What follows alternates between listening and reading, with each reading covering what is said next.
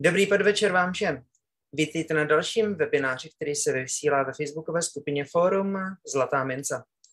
Dnešní rozhovor bude o akcích a IT společnostech. Čili eh, jak si vybrat eh, akcie, vybírat akcie z IT společností, jaký, který, jak poznat, eh, nakolik mají IT společnosti budoucnost a také si něco řekneme zhruba o šesti největších IT společnostech na světě. Hostem je Robert Durec, IT konzultant pro, firmní, pro, pro firmy. Vítej. Zdravečko. Ahoj, Jirka. Položíme rovnou první otázku. Jsou akcie IT společnosti rizikovější než například MSCI World nebo S&P 500? Tak to je hlavne otázka, čo je rizikovosť a ako ju merať.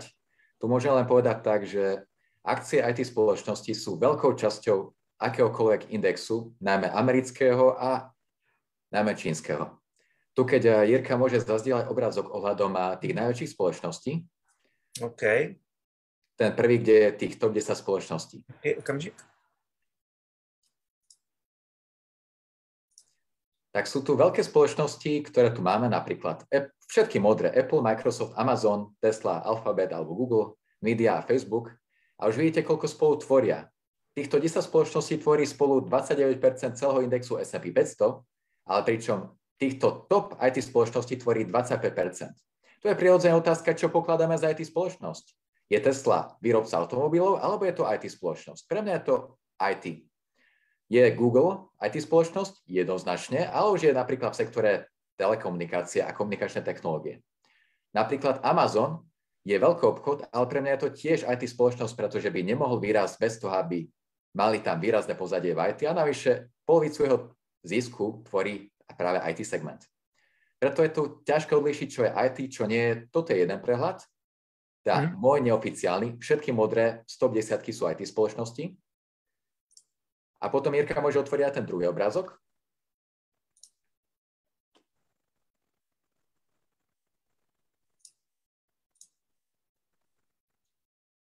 A druhý obrázok je oficiálne poradie podľa sektorov, oficiálnych zadelení. A už tu vidíte, že z S&P 500 tvoria IT spoločnosti 28%.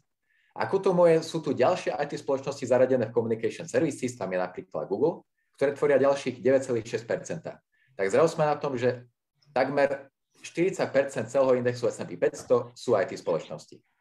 A tým pádom je to celé také zvláštne, čo vlastne kupujeme, ktorý sektor kupujeme. Kupujeme IT spoločnosť alebo nie IT. A toto je ten pohľad, ktorý tu je. Na jednej strane je tu dosť nebezpečné, že tých top 10 spoločností má taký obrovský podiel. Na druhej strane, toto je dôkaz toho, že IT spoločnosť, IT je dnes všade. Potom je to otázka porovnanie S&P 500 a MSCI World. Je to ťažké porovnať kvôli tomu, že MSCI World je dosť ťažko dohľadateľný. Rozumím. porovnávame najmä na S&P 500, kde je to jasné. Uh-huh. Um, to je vlastně potom taková určitá navazující otázka. Jaký podíl z investičního portfolia by měly tvořit uh, akcie IT společnosti? Co by si tak doporučoval? Tak to už vidíte priamo odpoveď. Ak máte S&P 500 ETF, máte tam už 40, zhruba 40% IT spoločnosti, čo je dosť. Uh-huh. A v top desiatke je tých 25 IT spoločností. Tá, koľko z portfólia, ak niekto, ak je tu nejaký štandardný investor, odporúčam sa držať maximálne toho pomeru, ktorý je v S&P 500, teda zhruba tých 30 mhm. Ak je niekto pokročilý a vie, prečo si kupuje konkrétnu akciu, tak aj o 50% Ak je niekto ajťa, ktorý sa tomu fakt rozumie a vie, prečo danú spoločnosť kupuje, a častokrát kupuje úplne iné spoločnosti ako tie top 10, ako Facebook, Amazon a podobne, tak ten môže tam mať aj 80 Vie to o tom, kto má akú špecializáciu v tomto sektore. Mm-hmm. Mm, jak sa zorientovať na trhu IT spoločnosti? No to je práve dosť náročné. Áno, určite, předpokládáme. Pokud člověk není ajťák. A hlavne to je tak, že pri IT Nebo spíš rovnou pově, můžeš pokračovat i v tom, že kde čerpat informace o IT společnostech. Tak ako hodnotiť spoločnosť? Zoberme si Google. Nech máme to priamo príklad. Mhm. Jedna z vecí sú je finančné uzavierky, koľko má zisku, koľko má tržby a tak ďalej. To nám povie zhruba tretinu. Druhú, menšiu časť nám povie, keď používame ich produkty. To znamená, že čo používajú, čo, ako, ako funguje reklama, či som spokojný s vyhľadávačom a tak ďalej. A ako plánujem ísť ďalej. Ako skrátka ten pohľad náš, testovací. Ďalšiu podstatnú časť vám vedia povedať o Google marketiaci, pretože oni to poznajú z druhej strany. Vy na Google kupujete, marketiaci vám predávajú. A toto je zhruba tretina celého toho, celého toho koláča. A posledná tretina je už biznis model firmy, či sú ich produkty udržateľné, ten pohľad do hĺbky, či ten produkt má vôbec budúcnosť. Mhm. Častokrát aj tak si uvedomí veci na tom produkte výrazne skôr ako iní ľudia. A výrazne skôr ako tí ľudia, ktorí riešia len finančné uzavierky. Můžeš uvést nějaký příklad věci, kterou si ajťák třeba uvědomil, jestli si jako ajťák uvědomil v nějaké konkrétní společnosti? Tak, toto je najlepší príklad na Facebooku. Mm-hmm. Mnoho ľudí hovorí, ako Facebook bude rásť, ako bude mať metu a tak ďalej, ako vytvoriť celé virtuálne prostredie. A pre mňa je to už spoločnosť, ktorá výrazne stráca podiel na trhu. Pretože keď používam, už viem o tom, že cez Messenger mi prišiel vírus, čo je nemožné pre gigant, ktorý má kvalitné IT systémy. Zároveň vidím, že na reklamách mi prichádzajú príspevky, ktoré sú na podvodné pyramídy a robí to gigant Facebook, a následne sa napríklad udialo to, že Facebook dokázal na 5,5 hodiny vypadnúť, to sa stalo v septembri roku 2021. Preto pre mňa Facebook sa rozpadáva na IT systémoch alebo prípadne na korupcii. A preto ho určite nebudem kupovať. Radšej ho budem predávať a Facebook je jedna z spoločností, ktoré sa fakt prepadávajú. Mm-hmm. Zatiaľ, čo iný človek si povie, wow, Facebook je dole, kúpim si ho v zlave. Ťažko povedať, či to bude dobrá kúpa. Mm-hmm. Registrovala si teď, že Netflix, eh, Netflixu poklesly akcie? Ani, to, ani sa mu nečudujem. V souvislosti s tím, že vlastně uh, oni mají 221 milionů uživatelů, ale pokles, poklesly jim o asi něco 200 tisíc měli pokles 200 eh, tisíc uživatelů v podstatě, který neočekávali, i když dá se z různých důvodů mm, vy, vy, vyargumentovat, proč ten pokles nastal. Nicméně tady ten, tento pokles způsobil, že jim poklesly akcie v zápětí. A to je úplně aktuální informace, která teď proběhla v médiích. Áno, a prečo poklesli? Pretože Netflix má vysoké ohodnotenie. Kleslo mu počet užívateľov, koľko je to nejako 1-2%. Ale už sa ukazuje, že nebude to tá ten nový Facebook, tá nová Tesla a tým pádom ľudia stále už odchádzajú. Stále je drahý a má nejasnú budúcnosť. Mm-hmm. Krátka, ľudia radi kupujú firmu nad jej reálnu cenu vtedy, keď si myslia, že bude raketovo rásť. Inšpirovaný Teslou, ale nie každá firma je taká. Je takých veľmi málo. A mhm. Netflix je jedna z nich. Investoval by si do Tesly? Nie. Za súčasných podmienok ako výrobca aut nie. Za určitých podmienok by som investoval, ale to budeme mať špeciálne analýzu Tesly na konci. OK. Jaký je rozdíl eh, mezi společnostmi, které vyvíjí software a mezi společnostmi, které vyvíjí hardware? Pro lajka, pověz, vysvětli. No, medzi týmito spoločnosťami je obdobná priepasť, ako keď porovnáme spoločnosť, ktorá ťaží ropu a spoločnosť, ktorá ťaží uhlie. Áno, všetci sú ťažiari, ale je to úplne iný biznis. Hlavne hardwareový biznis je iný v tom, že máte niečo fyzické, niečo, čo musíte dodať, niečo, čo sa nedá len tak vycúcať. Počítač v ruce. Áno. Typické ukážky hardwareu sú notebooky, mobily, tablety, ale aj napríklad servery a keď pôjdeme na komponenty, napríklad disky, procesory, RAM pamäte a tak ďalej. To je veľmi náročné vyrobiť požadovanej kvalite za rozumnú cenu, tak, aby ste zároveň boli ziskoví a preto v každom z týchto segmentov je jeden, dvaja, maximálne traja giganti. Mm-hmm. Krátka, nový, no, nováčik tam nemá šancu. A potom je tu software, ktorý je úplne iný, kde vlastne predávate krabičkový produkt, či váš software používa tisíc ľudí alebo milión, máte obdobné náklady, pokiaľ to robíte dobre. Obdobný vývoj. Viete to ľahko kopírovať. Jirka, tu máš napríklad taký iný pohľad. Film. Ako, ako, nakoľkokrát sa dá vidieť film na internete? Nekonečne krát. Podobne je to so softverom. Dá sa vidieť nekonečne krát, dá sa kopírovať a s tým súvisia problém ochrany, pretože nezabezpečíte tomu dobrú ochranu. Alebo potom cieľom každej IT firmy zo softveru je nejakým spôsobom mať užívateľov, ktorí nemôžu odísť. A tým pádom sú tam rôzne ochrany a softverový biznis má obrovský potenciál rastu, pokiaľ ho firma využije a je dobrá. Ale sú tam aj veľké problémy a je tam veľmi veľa firm, ktoré prehrali. Zatiaľ čo hardwareové spoločnosti sú už také viac menej stabilnejšie. Niektoré sú dokonca dividendové. Nemenia sa až tak veľmi ich tržby, nečakajú od nich obrovské zhodnotenie, ale budú tu odhadom aj o 10 rokov. Takže investovat do hardwareových společností je jistější, než investovat do softwarových společností. Z tohoto si like vydedukuje, co si řekl. Áno. A teraz tvoja otázka, čo sú softverové a čo sú hardwareové spoločnosti, pretože je tu, také, je tu taká neistá hranica. Mm-hmm. A teraz aj tie firmy v oblasti hardwareu. Typicky tu máme výrobcov počítačov a mobilov. A keď si to rozložíme na komponenty, tak vychádza to výrobcovia napríklad diskov, RAM pamäti, zvukových kariet, iného príslušenstva, batérií a tak ďalej. A jedna špecická časť hardwareovej oblasti IT firiem sú výrobca, výrobcovia chipmakery alebo výrobcovia čipov. Tí vyrábajú najmä procesory a grafické, grafické karty. Jedný z tých najlepších. Mm. Práve o tomto sektore najčastejšie počujeme, pretože je tam práve Intel, AMD, Nvidia alebo aj Taiwan Semiconductors.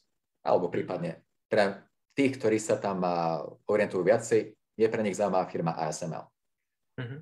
Jak identifikovat úspěšnou IT společnost? Jaký je model, business model úspěšných IT produktů? No, to veľmi záleží od toho, či je to hardwareová firma alebo softwarová. Hm. Hardwareová chce predať svoj hardware za čo najlepšiu cenu s čo najväčšou maržou. maržou.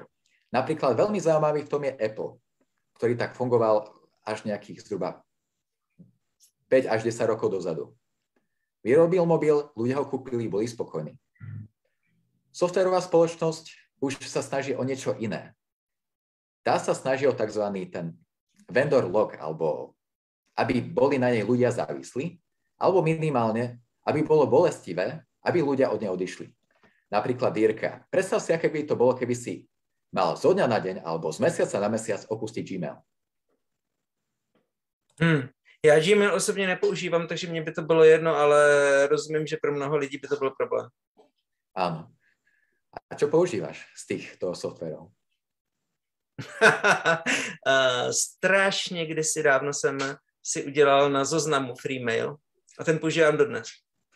A predstav si napríklad, že by si zo dňa na deň musel skončiť s Facebookom alebo Instagramom. Neměli bychom kde vysílat naše webináře. Alebo YouTubeom. Tak. A teraz si len predstav, že by napríklad Google si povedal, že dobre, od tohto mesiaca bude Gmail platený. Mhm. Čo by ľudia urobili? Zaplatí to. Pravděpodobně velká část z nich a velká část lidí se zbalí a odejde. Áno. A ak by to urobil Google alebo aj Facebook, tak tým pádom nemajú dlhú budúcnosť, lebo tí ľudia odídu. Sú zvyknutí na to mať veci zadarmo. Mm-hmm. A teda softwarové spoločnosti sa vždy snažia o to mať čo najviac užívateľov, z ktorých majú príjmy buď z reklamy, z predaja ich dát, užívateľských dát, to robia najmä sociálne siete a vyhľadávače, konkrétne Facebook a Google sú v tom najznámejší. Alebo to ten užívateľ zaplatí priamo platbou. A tým napríklad je zaujímavý práve Office 365 a celkovo Microsoft produkty cloudové. To je to rôzne. Vždy je to také, že v softverovej spoločnosti sa snažíte o to, aby ľudia používali stále váš produkt a nemali alternatívu. Pretože vtedy viete z nich profitovať. Chcete, aby tých užívateľov bolo čo najviac. A v hardverových spoločnostiach chcete, aby si kúpili váš hardware, vašu kartu, procesor a potom, aby o nejaký ten čas si kúpili ďalší, alebo prípadne dokúpili niečo z danej sady to, to by sme mohli povedať, že procesor AMD a grafika AMD, napríklad niečo takéto. Mm-hmm. Som takto zrozumiteľný? Mm-hmm, áno, chceš. Um, A když uh, um, a v podstatě, kdyby si měl jmenovat nějakou úspěšnou, nějaké konkrétně úspěšné společnosti, konkrétní úspěšné produkty, ono asi, no, ale řekni, nechám to na tobě. Tak môžeme ísť opäť po tých uh, najväčších firmách v indexe S&P 500. Mm-hmm. Prejdeme už teraz na analýzu firiem, aby sme to mali na príkladoch, alebo dáme si to na neskôr? Uh, spíš mi šlo o to prostě řekněte firmy z hlavy. Nebo kromě těch, co, o kterých budeme mluvit, jaké by si jmenoval? Tak najprv poviem o tých, o ktorých budeme hovoriť. Hm. Apple, Microsoft, Google alebo Alphabet. Potom tu máme Amazon, ktorý je tiež zaujímavá IT firma, aj keď je to veľký obchod. Ďalej tu máme Teslu, ktorá je fakt špecifická. Potom, čo tu máme ďalej? Facebook, ktorý má teraz už aj eh, novodobý názov Meta. Z IT firiem tu máme napríklad aj eh, firmy, ktoré zabezpečujú bankový styk. V tomto prípade tu máme Visa a Mastercard. Ku tomu tu môžeme mať aj veľmi veľa iných firiem, napríklad ako, aj Netflix je IT firma. Aj rôzne iné streamovacie platformy, aj Twitter je sociálna sieť. To je tiež IT firma. Skrátka je ich veľmi veľa. A tak skôr Dobře. Uh, je nějaká skup, jsou, jsou nějaké firmy, které by si označily z oblasti IT, že jsou přeceňované, a ne, nebo naopak firmy, které jsou podceňované? Tak tu by som skôr prešiel priamo na sektory. Áno, aj takéto firmy tu sú. A to je v tom, že typická otázka, ktorú dávam rád ľuďom. Je Tesla podcenená alebo nacenená? 100 ľudí, 100 názorov, zhruba 20% ľudí hovorí, že je podceněná, 80% naceněná. Mm-hmm. OK, eh, pojďme k těm sektorům. Eh, jaké sektory nebo oblasti IT firm takové základní, jak si to like může rozdělit, aby se v tom dokázal orientovat i investičně? Tak eh, tu by som rozdělil to všetko na software a hardware. Sú to dve základné časti. Mm-hmm. Soft, v hardware, keďže to je menšia kategória, tu máme už výrobcov počítačov, mobilov alebo serverov, výrobcov komponentov do týchto častí chipmakerov alebo výrobcov procesorov, grafík a iných druhov čipov. Potom tu máme telekomunikácie. Tu máme napríklad aj uh, nás zo Slovenska období O2 alebo Telekomu, čo sú v zahraničí napríklad AT&T, Verizon a podobne. Potom tu máme časť inteligentných aut, kde najviac dominuje Tesla, alebo je tam najznámejšia, ale napríklad dobrú pozíciu tam má aj Volkswagen alebo niektoré iné menšie automobilky. A potom tu máme výrobu a logistiku, pretože IT je obrovské vo výrobe. Napríklad Amazon tu máme, ale aj veľmi veľa iných spoločností. Nevidel som už v dnešnej dobe veľkú výrobnú spoločnosť, ktorá nemala IT systém. Aj keď si len pozrieme tu na Slovensko. Kia, Volkswagen, Jaguar Land Rover. Majú tam výrobné linky, kde sú aj roboty a to je tiež IT. To je mm-hmm. tzv. Ako, to je pre mňa výroba. Mm-hmm. Dokázal by si uh říct, které, mm, eh, co je takové do budoucna, jaká společnost je nej, jaké společnosti jsou nejperspektivnější a které můžou být naopak nejproblematičtější? Môžem ešte povedať o tom eh, z oblasti softwaru, aby aj ľudia mali iný prehľad? Áno, a měl jsem pocit, že si už skončil, tak jsem eh, položil další otázku. Aj tie, oblasti, aj tie firmy v oblasti softwaru sa zameriavajú napríklad na operačné systémy, to je jedna oblasť, kde je v podstate iba Microsoft s Windowsom, Apple s Macom a týmto systémom a Linux. Trojka, nič iné tu nie je pre počítače a ani pre servery. Mobily tu máme len operačné systémy sú Android alebo, alebo Macy, alebo iPhony, tá opäť Apple. Mm-hmm. Čo tu máme potom? Cloud a servery, tam sa hrnie každý gigant, pretože tam sú možné najväčšie marže. Tam najznámejšie je Microsoft z Office 365, s Wordom, s Excelom, s SharePointom, OneDriveom a podobne. Je tam Google so svojím Google Docs a obdobne. Potom tam máme napríklad Amazon. Amazon je jedna z veľkých poskytovateľov cloudov a v podstate systémov, ktoré bežia na inom serveri ako domácom. Pripojeme sa a môžeme používať. Mm. Tam je napríklad špecificky aj SAV, ktorý je zaujímavý hlavne pre firmy. Pre mňa to nie je až taká rastová spoločnosť, ako by som... Nie je to taká rastová, aby som ju chcel kúpiť. Mm-hmm. Potom tu máme vyhľadávače. Jedna obrovská oblasť. Vyhľadávače sú v zásade jedna tretina celej svetovej reklamy. Tam máme Google, ale tam sa hrnie napríklad aj Bing, prezlečení napríklad za, za vyhľadávač DuckDuckGo alebo za Ecosio, kde, ktoré v podstate idú na Bingu, ktorý je od Microsoftu. A tu máme napríklad zaujímavosť aj geopolitika, Yandex, Rusky, niektoré veci nájdem iba tam. A Čína má tiež vlastné vyhľadávače. Sociálne siete, tam máme Facebook, ktorý ale vlastne aj Instagram, teda je to tá istá firma, ktorá je Meta. Potom tu má, áno, a dnes je to už Meta. Potom tu máme Twitter, ktorý je oddelený vlastnícky, LinkedIn, ktorý je vlastnený Microsoftom. Ku tomu tu máme čínske siete typu TikTok, Baidu a tak ďalej. Video, média, to je taká zaujímavá vec, zaujímavý sektor, tam kráľuje YouTube, pretože poskytuje veci zadarmo, tým, že si človek pozrie reklamu. A nepoznám veľa ľudí, ktorí by chceli kupovať platené členstvo na YouTube. Potom tu máme Netflix, ktorý chce produkovať kvalitný obsah, Nemá ho až tak veľa a hovorí, ak si to chcete pozrieť, zaplate. To je dosť zlá pozícia, dosť riziková. Skrátka, Netflix nemá až tak veľa príjem, príjemov z reklamy a preto je závislý na počtu užívateľov. A to je, Jirka, aj odpoveď na tvoju pôvodnú otázku, prečo Netflix akcie padli. Znamená to, že má problém, nemusí byť až taký veľký gigant, ako si ľudia mysleli. Ľudia si stále radšej pozrú YouTube s, reklamom, s reklamami, ako budú si noví ľudia platiť Netflix. On tam ještě bylo odůvodnění, proč má Netflix problémy, že například Netflix, když vydá seriál, tak ho vydá celý najednou. A uh, což je příjemné pro diváka, který se, když chce, tak pokud ten seriál nemá 50 epizod, tak se na to podívá často i na jeden, na jeden zátah. Když to jiné uh, platformy uh, jiné společnosti to takto dělají, že ty seriály vysílají postupně. Díky čemuž si oni vlastně zaváží toho diváka, protože divák, eh, když takto sleduje nějaký uh, seriál, tak uh, vlastně potřebuje čekat týden aby na další epizodu.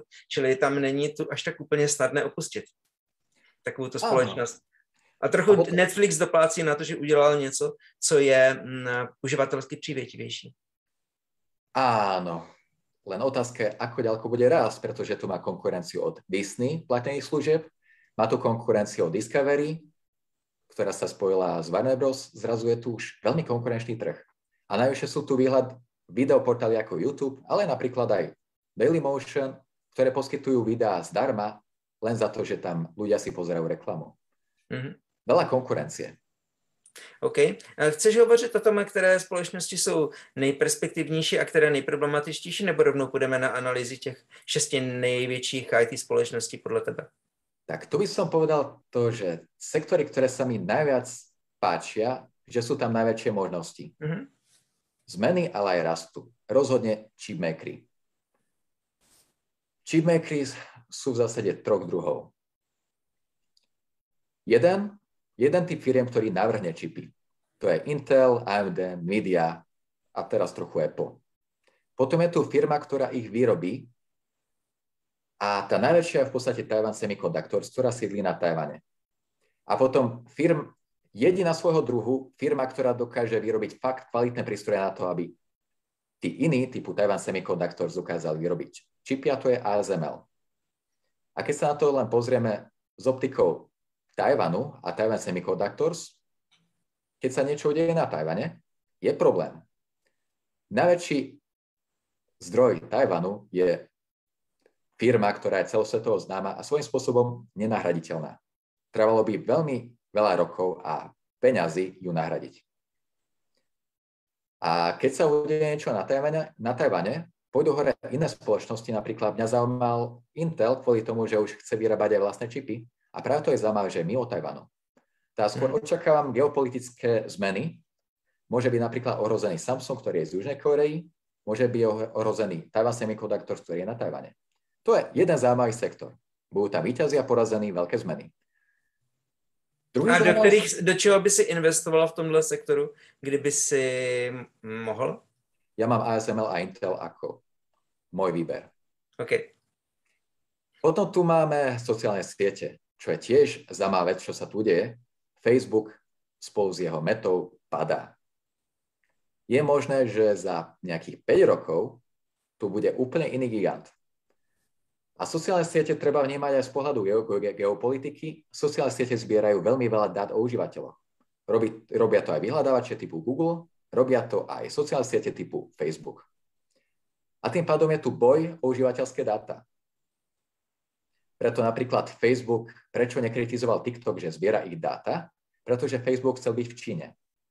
Nepodarilo sa mu to, už sú tie dvierka zatvorené, tým pádom za, začal kritizovať TikTok, že v podstate donáša údaje je užívateľov zo západu Číne. Mm-hmm. A keď Facebook začne padať, a čo už v podstate padá, tak tým pádom sa tu uvoľní miesto pre iného giganta, pre novú sociálnu sieť. To bude veľmi zaujímavé vedieť, čo sa udeje v tomto trhu. Potom a já bych zase a možná nebyl až tak úplně skeptický vůči Facebooku, protože nevidím sociální síť, neregistruji takovou, která by měla snahu nebo a možnosti ho nahradit. A tu prejdeme potom pri analýze firiem. Toto okay, je pohľad na sektor. Čo je napríklad zaujímavý sektor, kde bude veľmi veľa príležitostí, vyhľadávače. A to je tiež zaujímavý sektor. Za mňa vyhľadávač by mal splniť to, že vyhľadá mi najlepšie riešenie, mm-hmm. ako vyriešiť môj problém. Bude online alebo návod, alebo firmu, ktorá mi to spraví, za čo najlepšiu, za čo najlepší pomer cena a kvalita. Mm-hmm. Koľko chcem dať cenu, tak takú očakávam kvalitu. Ale to už Google porušuje. Nemôže sa radiť podľa Google reklám. A tým zrazu sa tu deje niečo, že Google už nie je taký dobrý, ako by sa zdalo. Já Google reklamy, které se mi objeví při vyhledávání na Google, v zásadě ani nesleduji ty reklamní spoty. Já prostě tam vidím reklama, tak rovnou skočím na níž tam, kde to je nereklamní. Mnoho ľudí ani nevie, že prvé posty sú reklama. A tým pádom Google stráca svoju funkciu. Čo z toho, keď si chcem pozrieť nejaký film zadarmo a zistím, že nemôžem použiť Google, lebo tam sú iba, že pozri si keď zaplatíš. Toto je tiež jedna z vecí. No, zase upřímně, uh, lidé, proč by měli se dívat na filmy za každou cenu zadarmo? To zaplacení má nějakou logiku, ten tvůrce filmu musí z něčeho žít. Pretože nie každý má rozpočet na to, aby chodil každý deň do kina a, a platil si za každý film. Ľudia majú obmedzený rozpočet peňazí. Áno, ale zase třeba môžu mít ten Netflix nebo nejakou podobnou službu Disney Channel. Keď sa napríklad tomu pozriem na Office, Hm? A Microsoft Office, to je celku zaujímavý systém, ktorý tu je. Má hlavne firemnú klientelu a pre mňa Microsoft tam urobil veľmi dobrú prácu a tento balík mu rastie. Hm. A je tu veľmi veľa sektorov, ktoré sa dajú. Najväčšie zmeny očakávam pri sektore chipmakerov, pri sociálnych sieťach a vyhľadávačoch. OK. Um, půjdeme na analýzy šesti největších společností? Poďme. Tak jo, Microsoft. Povídej, co si o nich myslíš? Tak um, Microsoft má v podstate tri hlavné zdroje príjmu. Jeden sú Windowsy a operačné systémy vrátane serverových edícií. Mm-hmm. Druhý je balík Officeu, ten širší nie je to len Word, Excel, ale napríklad aj Power BI, ale celkovo aj eh, iné časti. Tam má veľmi veľa vecí, čo si dokážete naklikať. Spomenul som Power BI, lebo robím práve z Power BI na dennej báze. To je môj chlebík. A potom tu máme Azure, čo je opäť cloud. Microsoft je dobrý v tom, že má veľmi veľa cieľovky firemnej. To je obrovská výhoda, pretože firmy častokrát nemajú inú možnosť ako ísť do Microsoftu. Fakt, že keď si už veľká firma, ako typicky nechcel by si dávať nejakých 30 eur za licencie za každého používateľa tvojej domácnosti však? Jirka, 30 eur mesačne pre každého užívateľa. Hmm. Ale firma to zaplatí, pretože ona aj takto človeka platí minimálne tisíc hrubom, keď už má tejto licencie. Tá má stabilnejšiu pozíciu firemnú klientelu. Má aj zaujímavé produkty, ktoré tu sú, napríklad vyhľadávač Bing, ktorý je v podstate najväčšou konkurenciou Google na západnom trhu. Nie je až taký dokonalý, ale má výrazne vlastnejšie reklamy. Marketia si napríklad prechádzajú už pomaličky na Bing. A mnoho ľudia, ľudia ani nevie, že má Bing, lebo si nainštaluje Windows 10, ani nevedia, že spustia Edge, prehliadač a ani nevedia, že používajú Bing. Je to veľmi zaujímavá vec, ako sa mení trh, nebadane. Prirodzene, keď som to zistil, že Wedge je Bing, dosť to zmenilo môj pohľad na vyhľadávače. okay. Potom tu máme ale aj negatíva. Bill Gates už dávno nie je šéfom Microsoftu. V roku 2000 odišiel z pozície šéfa, teda CEO, toho najvyššieho, 2008 odišiel z pozície full-time zamestnanca Microsoftu a v roku 2019 alebo 2020 už odišiel aj celkovo z rady Microsoftu. Teda Bill Gates nie je už v Microsofte a Microsoft je bez svojho najväčšieho vizionára. Oproti tomu teraz sú tam ľudia, ktorí sú obchodníci. Tí nie sú dobrí. Skrátka, dobrá IT firma potrebuje mať dobrého vizionára, ktorý ju posunie dopredu a vie o tom, čo treba urobiť, aj napriek tomu, že je to drahé, náročné alebo rizikové. Zatiaľ, čo ten manažer, ktorý sa pozrá len na peniaze, tak skôr udržiava firmu a vedie ju pomaly k úpadku. Preto za mňa Microsoft dostavila akcia, mal by vydržať a jedna z tých lepších 110, ktorým viacej verím. Mm-hmm. Apple? Apple má taký základný problém. Apple vyrastol vďaka Steveovi Jobsovi a Steve Jobs zomrel v roku 2011. Pri Apple mi už chýbajú inovácie. Čo prináša? Opět tam ten vizionář ti tam skází. Áno. A mám taký pocit, že sa tam už ani nedokáže dostať. Ľudí, ktorí by zastúpili Steva Jobsa svojimi schopnosťami, v Apple bude dosť. Ale pokiaľ nepovie niekto z manažmentu, že OK, tohto tu chceme, toto je nový Steve Jobs, tak sa tam ten človek nedostane. Tým pádom na vrchu Apple sú Nebo spíš nedostane prostor životní. Aby to realizoval podobně, jako mohl realizovat svoje vize Steve, Steve Jobs. A to je problém týchto veľkých gigantov, pretože ak by tam prišiel nejaký vizionár, tak toho už veľké spoločnosti nechcú. Predstav si, že príde vizionár, ktorý povie, mal tu super produkt, ľahko vyvinieme, bude stať desatinu ceny a vďaka tomu budeme mať zhruba o 50% tržieb menej. No, dobrý. Dostal by minútovú výpoveď, alebo by dostal ešte jednu šancu?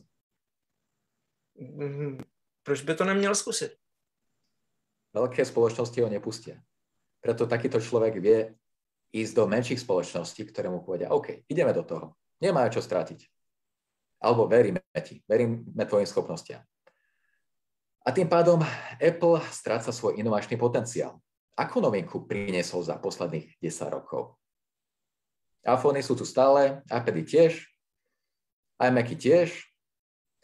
Jediná novšia vec je to, že vydal vlastnú radu produktov, aj iPadov, aj iMacov, ktoré sú v podstate so životnosťou 3 roky a že prešiel na to nakladový biznis, že skrátka platia mi členské, platia mi poplatky podobne ako iné giganty. Mm. A tým pádom Apple až tak neverím, že by mal nejakú budúcnosť, ale zase pôjde ešte dlho tým svojim smerom, pretože je veľký, má ľudí, ktorí majú radi Apple a chcú Apple a viac menej až tak veľa konkurencie v operačných systémoch nemá. A bude vydelávať ešte nejakú dobu. Áno, ale nebude už taký rastový. Nečakám tam inovácie. Nemá ich tam kto priniesť. Zkrátka. Když jsem mluvil na poprvé o uh, Microsoftu, tak to byla pro mě trochu španělská vesnice, protože já už pomalu 10 let používám počítač Apple. Hmm. Čili já vlastně Microsoft systém vůbec neznám. A to je v tom, keď tu hovoríme len porovnanie Microsoftu a Apple, hmm. Apple jeho systémov je veľmi uzavretý. Málo veci tam spustím.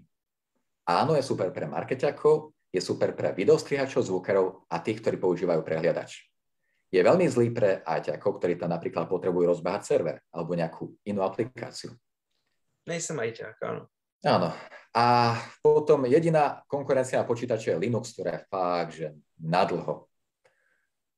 Oproti tomu, ako, ak vo Windowse to viem spraviť za 3 hodiny, v Linuxe mi to môže trvať 10. Alebo to ani nedokončím. Hmm. Dobře, další společnost Google. Tvůj názor? Uh, Google je taká zaujímavá spoločnosť, ktorá momentálne je na pomerne tenkom lade. Čo tu treba vnímať? Geopolitika. Vieš napríklad o tom, že z pohľadu, toto bude taká mini kapitola o geopolitiky. Z geopolitiky tu máme svet rozdelený na tri veľké oblasti. Západ, spolu s Amerikou, Európou, tam, kde sa platí dolárom, alebo sa obchoduje dolárom, alebo aj hranice NATO. Do západu napríklad pre mňa platí patrí aj Austrália alebo Japonsko. Alebo napríklad aj Južná Korea. Väčšina sveta je tam. Tento západ v podstate spája ho finančný systém. A spája ho to, že mu vládne Amerika a keď Amerika niečo povie, konkrétne Spojené štáty, tak to tak bude. Potom je tu iná oblasť Rusko. Rusko je obrovská surovinová základňa, ale preto je napríklad zaujímavý, že oni dlhodobo idú proti Amerike a napríklad preto Rusi nie sú v patentovom systéme. Preto napríklad, ak potrebujem niečo vyhľadať, nejaký film alebo software lacno, respektíve zadarmo, tak idem na ruské stránky a preto napríklad v mnohých hrách máte anglický a ruský jazyk. Rusi tým, že kopírujú svoj software a šíria nelegálne, sú nepostihnutelní ich štátom, pretože vlastne nepriateľ môjho nepriateľa je môj priateľ, kto škodí Amerike, vlastne pomáha nám. To je Rusko. Mm-hmm. Preto je zaujímavé aj Yandex ako ruský vyhľadávač, ale aj... Ale k Rusku se... To te, Rusko teď neřešme, odložme Rusko. Potom je tu ďalšia oblasť Čína. Čína má tendenciu sledovať ľudí a Čína je protikapitalistická. Čína preto nepustila Facebook do Číny, nepustila ani mnoho iných gigantov. Poriadne tam nemá časť ani Amazon. Namiesto toho si vyrobila vlastné vyhľadávače a vlastné sociálne siete najčastejšie TikTok ako sociálna sieť, Baidu ako ďalšia sociálna sieť a má tam ešte Alibabu, ktorá je tiež jeden z najväčších veľkoobchodov s, Ali, s, Alibabou, s AliExpressom a Alibabou. Len nevýhoda je tá, že tam zisk netreba hľadať, je to pod nadvládou Číny, keď Čína si povie, že tento, táto spoločnosť tu bude, bude tu. Keď povie, že nebude, nebude tu. Nebude. A tým pádom tu máme Mezi nimi Investovat do čínských společností nemusí být dobrý nápad. A teraz už vôbec nie. Môže sa zrazu stať, že kúpite si Alibabu a o mesiac zistíte, že Alibaba už nie je vaša, pretože vaše akcie majú nulovú hodnotu. Tým pádom evakuovať čínsky kapitál. Hm. Nie sme Číňania, aby sa nám to oplatilo, sme zo západného sveta. A keď sa vrátime teraz ku Google, Google má v podstate tri dojné kravy. Google je obrovská mediálna spoločnosť a predáva reklamu na MCS. Vyhľadávaš Google, potom predáva reklamu na YouTube, čo je v podstate hlavná sieť, a predáva aj reklamu do mobilných aplikácií, čo sú v podstate Google Ads, čo máme v mobiloch, v Androidoch. Tým pádom má celý ekosystém a mnoho ľudí nevie, že aha, je tu niečo iné. A prirodzene konkurencia sa tu tvorí prakticky v dvoch hlavných sektoroch. Vo vyhľadávačoch Najväčšia konkurencia, ktorá prichádza nebadanie je Bing od Microsoftu, pričom väčšia ľudí nevie, že toto používa. Ďalšia konkurencia vo vyhľadávačov je Yandex. Čínske vyhľadávače veľmi nepoužívam. Fakt, neviem po čínsky. Potom tu máme pole YouTube. YouTube je dobrý v tom, že dokáže urobiť, uložiť akékoľvek videá, veľmi veľa, ale pritom 99% videí tam zapadne prachom, 1% ale zarobí na všetko. Preto je to obrovský nepomer. Tu rastie pomalejšie konkurencia.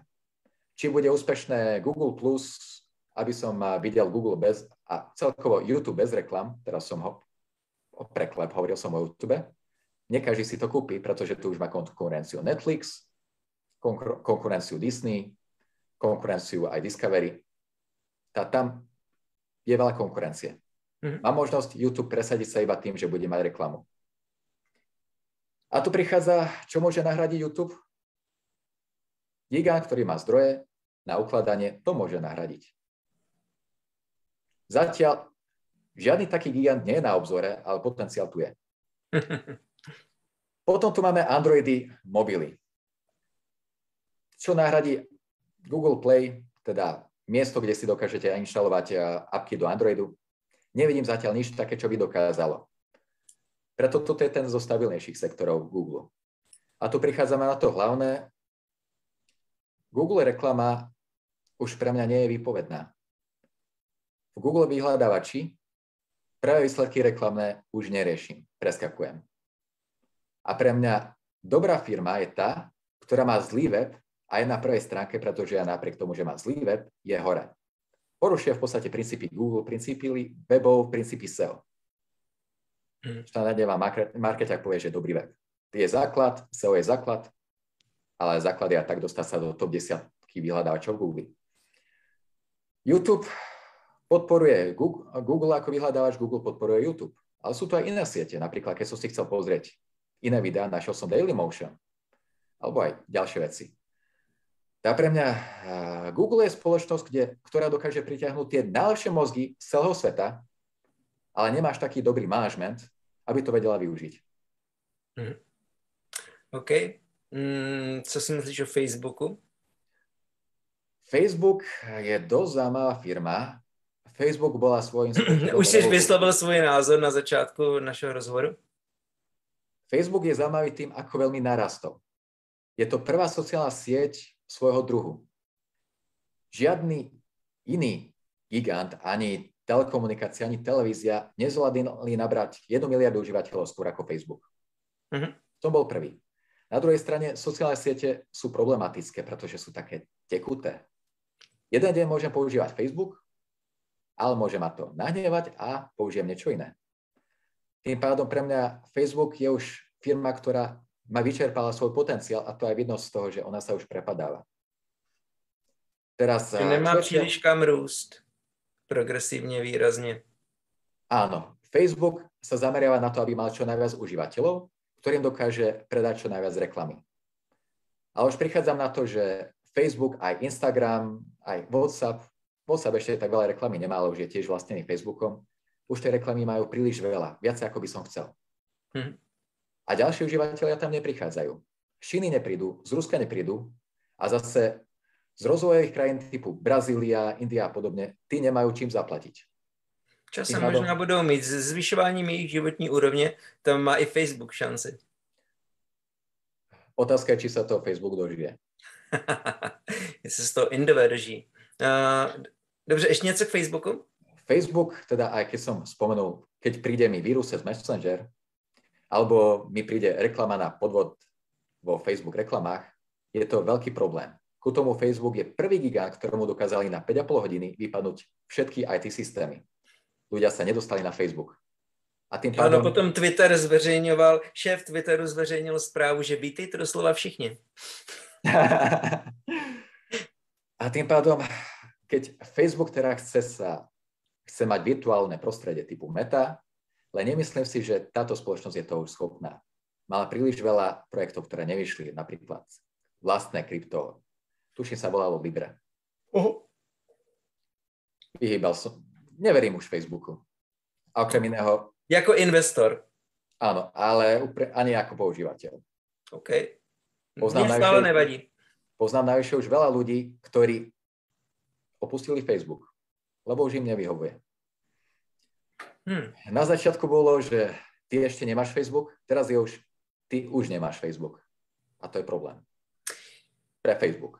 To vyhovování a nevyhovování Uh, na jedné straně to, co jsi hovořil, že uh, prostě když ti přišla, přišel virus v Messengeru, ale potom je tady aspekt, že když je v jakékoliv sociální síti uh, velké množství lidí, doslova téměř všichni, tak eh, záleží jenom na správcích třeba konkrétní skupiny nebo konkrétní stránky, jak eh, budou vést a manažovat diskuzi. Protože hm, to, co, na co se nejčastěji lidé stěžují, je, že na Facebooku ta diskuze není eh, dostatečně slušná, ale v naší vlastní skupině vím a vidím, že ta diskuze se dá udržet slušná. A nemám jenom eh, tuto skupinu o financích, ale třeba skupina akvaristice. Čili uh, každý si všude se dá vytvořit slušné prostředí na diskuzi, uh, které neirituje, neuráží. A to, proto si myslím, že hovořit o tom, že některé sítě jsou už eh, příliš zlé nebo že je tam příliš mnoho negativních věcí, tak je trošičku i o tom, jak je co velké a jak kde, jaký člověk dokáže manažovat nějakou skupinu, což není potom úplně férové vůči konkrétně například Facebooku. To Myslím, že téměř všude se dá vytvořit uh, slušná a věcná diskuze. Máš pravdu. A teraz niečo z pozadia Facebooku z pohľadu markeťaka. Hm? Niekto sa, niekto ti vykradol tvoj marketingový účet, kde si zdieľa stránku, kde si mal platenú reklamu. Vyprázdni ti kreditku, zoberie si sa nejakých 1000, 2000, 3000 eur, čo najviac, čo sa dá, pustí na to reklamu na podvodné weby, ty si prišiel o 3000 eur, alebo od 1000 do 3000, chceš skontaktovať Facebook podporu a on mlčí. Áno, toto je negativum. Ta podpora nefunguje příliš. A preto ja skôr vidím to tak, že je tu niečo, čo dokáže, je tu potenciál nahradiť celý Facebook niečím iným. Okay. Aby Facebook nekúpil Instagram, už nie, už nie je v tej top desiatke.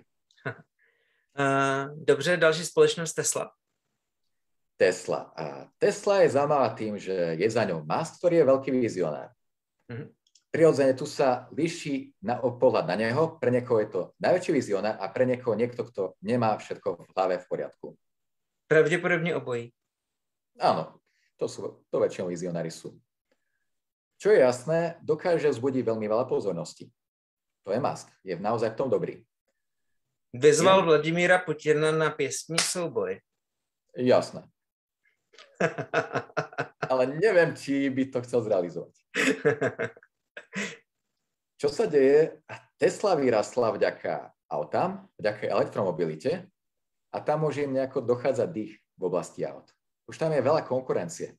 Koľko Tesiel vidíš tu, na Slovensku, napríklad v Bratislave?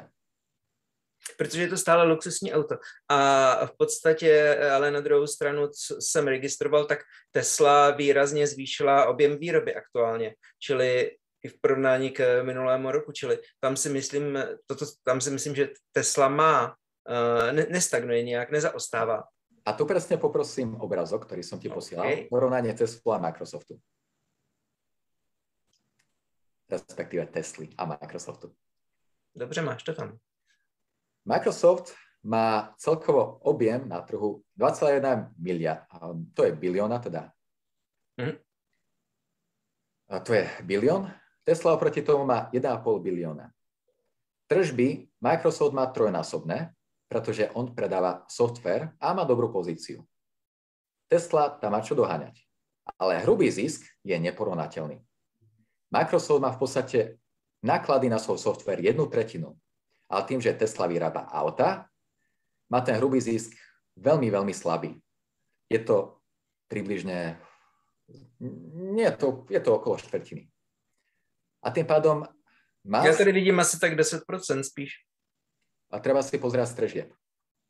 Dívám sa na hrubý zisk, porovnání hrubého zisku Microsoftu a hrubého ano, zisku Tesla. 10% oproti Microsoftu a veľmi malý podiel... Áno, proti... podiel na tržbách a tak, správne. A tým pádom Tesla auta sú hardwareový biznis. To nemá ako naraz do čísel Microsoftu. Hm. Ale čo ma zaujalo, Musk napríklad vyhlásil, že by chcel kúpiť Twitter. A keď sa pozrieme na to, Musk je jeden z mála ľudí, ktorí sú tu teraz v Amerike, ktorí by dokázali naozaj vytvoriť novú sociálnu sieť.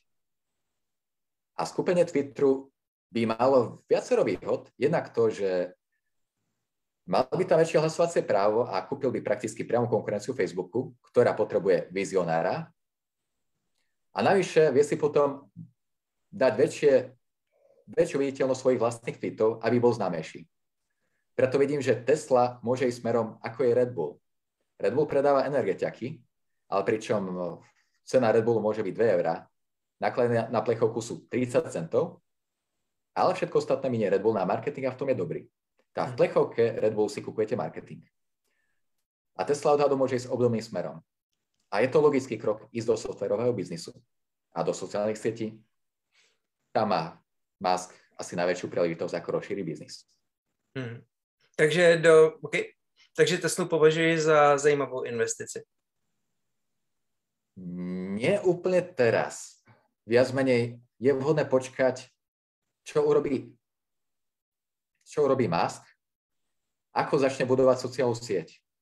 Ak to budú väčšie pohľady, že bude kúpovať Twitter alebo bude vytvárať niečo iné, vtedy bude Tesla výrazne zaujímavejšia a nemusí mať až takú veľkú hodnotu, ale veľmi veľa ľudí by ju chcelo kúpiť a vtedy bude príležitosť na nákup. Mm-hmm. Teraz, nie je to pre mňa najzaujímavejšia možnosť. Dobře, máme posledních 10 minut, eh, takže Amazon a potom ještě možná nějaké jednu, dvě otázky na závěr. Amazon je špecifická firma tým, že je oficiálne veľký obchod, ale je toho, robí výrazne viacej. Amazon je ako keby celá logistická a výrobná sieť. Mm-hmm. Využil to, že ľudia cez neho predávali aj firmy, následne mal všetku analytiku ohľadom toho, čo sa predáva, ako sa predáva, keď sa predáva a potom si vytvoril vlastné produkty. Kopie, ktoré ponúkal tým istým ľuďom, ktorí kupovali prechádzajúce produkty a vyšlo mu to, pretože bol veľký. Hmm. Tým pádom si nahneval iných výrobcov, ktorí predávali na Amazone, ale narastol on sám. Potom Amazon má aj druhý obrovský biznis, to je cloudový biznis, to je AWS alebo Amazon Cloud. Tým pádom je zaujímavý, je to veľmi ziskový biznis, veď videli sme, že Microsoft má svoje náklady na IT. Jednu tretinu z tržieb. Mm. A ten cloud Amazonu je veľmi zaujímavý z tohto pohľadu. Veľmi ziskový, zhruba polovica zisku ide z tohto cloudu VSK. Ale pritom väčšina tržieb je práve z logistiky, z výroby, z toho e-shopového biznisu, typu kúpte si cez Amazon. Preto je to pre mňa firma, ktorá je na stabilnom trhu, v stabilnej pozícii, je veľká, je ťažko nahraditeľná a preto to môže byť tiež zaujímavé z môjho pohľadu. Dobře. Um, co ohrožuje IT společnosti podle tebe? Uh, tak Naonok ľudia vám povedia, že konkurencia, nedostatok inovácií a tak ďalej, v podstate tie povrchné veci, zlý stav trhu, zlá doba a tak ďalej z môjho pohľadu najviac ohrozuje IT spoločnosti zlý manažment a strata vizionára, ktorý by tú spoločnosť vedel posunúť do iných dimenzií. Vizionár je rizikový. Preto, aby vizionár dokázal presadiť tieto veci, potrebuje mať výrazný podiel v danej firme. A v podstate jeden z málo ľudí, ktorí teraz stále majú podiel vo firme, je Amazon s Jeffom Bezosom. Pokiaľ už ale firmu opustí pôvodný majiteľ, pôvodný zakladateľ a je predaná na akciách a skupujú veľké fondy, či už eShares, Vanguard alebo obdobné, tým pádom už sa tam vizionár nový nemá ako dostať. Skrátka, veľké spoločnosti a veľké fondy v tomto prípade majú tendenciu kúpiť spoločnosť, vyšmykať ju, zahodiť. Lebo taká spoločnosť opäť vznikne. Ale majiteľ a vizionár a zakladateľ tam je nechať srdce. To je ten základ pri IT. Mm-hmm. Jak eh, COVID změnil IT svět? Změnil? Výrazne. Čo ešte, o čom sa vôbec nehovorí, sme na prahu transformačnej revolúcie, konkrétne IT revolúcie. Vedel by si si predstaviť pred covidom, že budeš pracovať vzdialenie prakticky s kýmkoľvek, budeš robiť webináre, namiesto naživo sa budete stretávať takto cez obrazovku? Ne, e, začal, webináře som začal dělat kvôli covidu. A preto veľmi veľa ľudí začalo pracovať vzdelanie a je tu nový svet, nové možnosti. Vďaka tomu sa aj viacej ľudí naučilo používať počítač, ktorí predtým nemuseli. Áno, i moje matka použila Zoom konečne. A vďaka tomu vyrastli spoločnosti typu Zoom alebo TeamViewer, ktoré získali obrovskú mediálnu značku, ale nie je za nimi nejaký výrazný produkt. Zase tu sú spoločnosti, ktoré to čoraz viacej využívajú a skrátka zmenil sa svet, zmenilo sa používanie, teraz každý meetinguje a tak ďalej. Dokonca sa zmenila vďaka tomu mapa nehnuteľností. Kto chce byť teraz vo veľkom meste, kde som v jednom izbovom byte, kedy vôbec nevie ísť von, radšej bude mať niekde dom v dedine, niekde poblízku, možno v zapadákove, kde mi stačí internet. Preto zmenilo to veľmi veľa vecí. Zmenilo to štýl, akým ľudia pracujú, myslia, žijú. Hmm. Kdyby si měl v posledních eh, třech minutách předpovědět, jakým směrem bude IT svět pokračovat? Ja to vidím, som asi jeden mal, z mala, ktorý to vidí. Ja to vidím doslova na IT revolúciu. Vidím to tak, že vznikajú tu komunity, ktoré sú nečakané, ktoré predtým ľudia nemysleli, že vzniknú. Príklad, Wikipedia bola prvá svojho druhu porazila Microsoft, ktorý chcel urobiť najväčší slovník. Nepodarilo sa mu. Tak vidím veľmi veľa, vec, veľmi veľa potenciálu v komunitách a v open source, za ktorým sú už konkrétni ľudia a chcú posunúť tam, aby bol dobrý. A preto vidím obrovský potenciál aj eh, v neziskovkách ako budúcich IT firmách, ktoré ale nepôjdu len za svojim ziskom, pôjdu na to, aby sa udržali a nebudú sa dať kúpiť na burze a dosť to nabúra pozíciu iných gigantov. Tu máš napríklad Zoomko a versus OBS. OBS je open source, zadarmo. Používaš ešte stále Zoomko? Sem tam. Ako, ty asi ešte, áno, ja už nie. A teraz sme tu v, zvláštnom svete, ktorý sa zrazu behom 5 rokov obrovsky zmení, netuším, čo bude ďalej, len tuším, že to najväčšie zmeny budú v IT a keď sa zmení IT, zmení sa všetko. Ku tomu treba pripomenúť aj vojnu, ktorá tu je. Rusko už urobilo svoj ťah. Nevyšlo mu všetko tak, ako čakalo. Turecko urobilo zvláštny precedens. Čína pozerá, čo urobiť. A ako náhle sa Čína zapojí do nejakej vojny, napríklad bude si obsadiť Tajvan, alebo Severnú či Južnú Koreu, tak zrazu sa úplne prekreslí mapa. Ako Západ, ako sa vysporiada Čína alebo Rusko s tým, že už nebudú môcť mať Windowsy alebo Apple, operačné systémy? Nebudú mať základné služby, nebudú mať čipy. Myslím si, že do jisté míry to, jak, jaké budou teď sankce proti Rusku a jak budou na Rusko působit, tak bude pro třeba i Čínu uh, prostor na studium. Čili bude několik let minimálně trvat, než Čína uh, tento research provede. Áno, vďaka tomu, že sa mal od koho učiť. Tak. A tým pádom svet za 5 rokov môže byť úplne odlišný ako je teraz. Obrovská zmena bude v IT, ale aj obrovský v myslení. Ja sám som zvedavý, čo všetko tu bude. A to je skôr na iný webinár. O to by sa dalo hovoriť aj hodinu. Dobře. Děkuji. Je ještě něco, co by si za nějaké poselství, které by si k IT uh, a investování do IT, do, do, do akcí IT společností chtěl dát? Ak si vyberáte IT spoločnosť, spýtajte sa ajťakov, ktorí používajú ich produkty, ako sa im pozdávajú. A nedávate na slova marketérov, alebo finančníkov, alebo ľudí, ktorí si budú tvariť, že to bude obrovský rast. Overte si vždy ich produkt a to vedia hlavně ajťaci. Děkuji, to zní velice sympaticky. Takže toto byl eh, rozhovor s Robertom Durecom. Prosím, kdo jste sledovali, kdo jste dokoukali až sem, sdílejte tento webinář, případně přidejte se do facebookové skupiny Forum Zlatá mince, kde se můžete zeptat na cokoliv, co pro vás bude zajímavé. Případně Blue Numbers, tak. značku, kterou zastupujem já. Ano.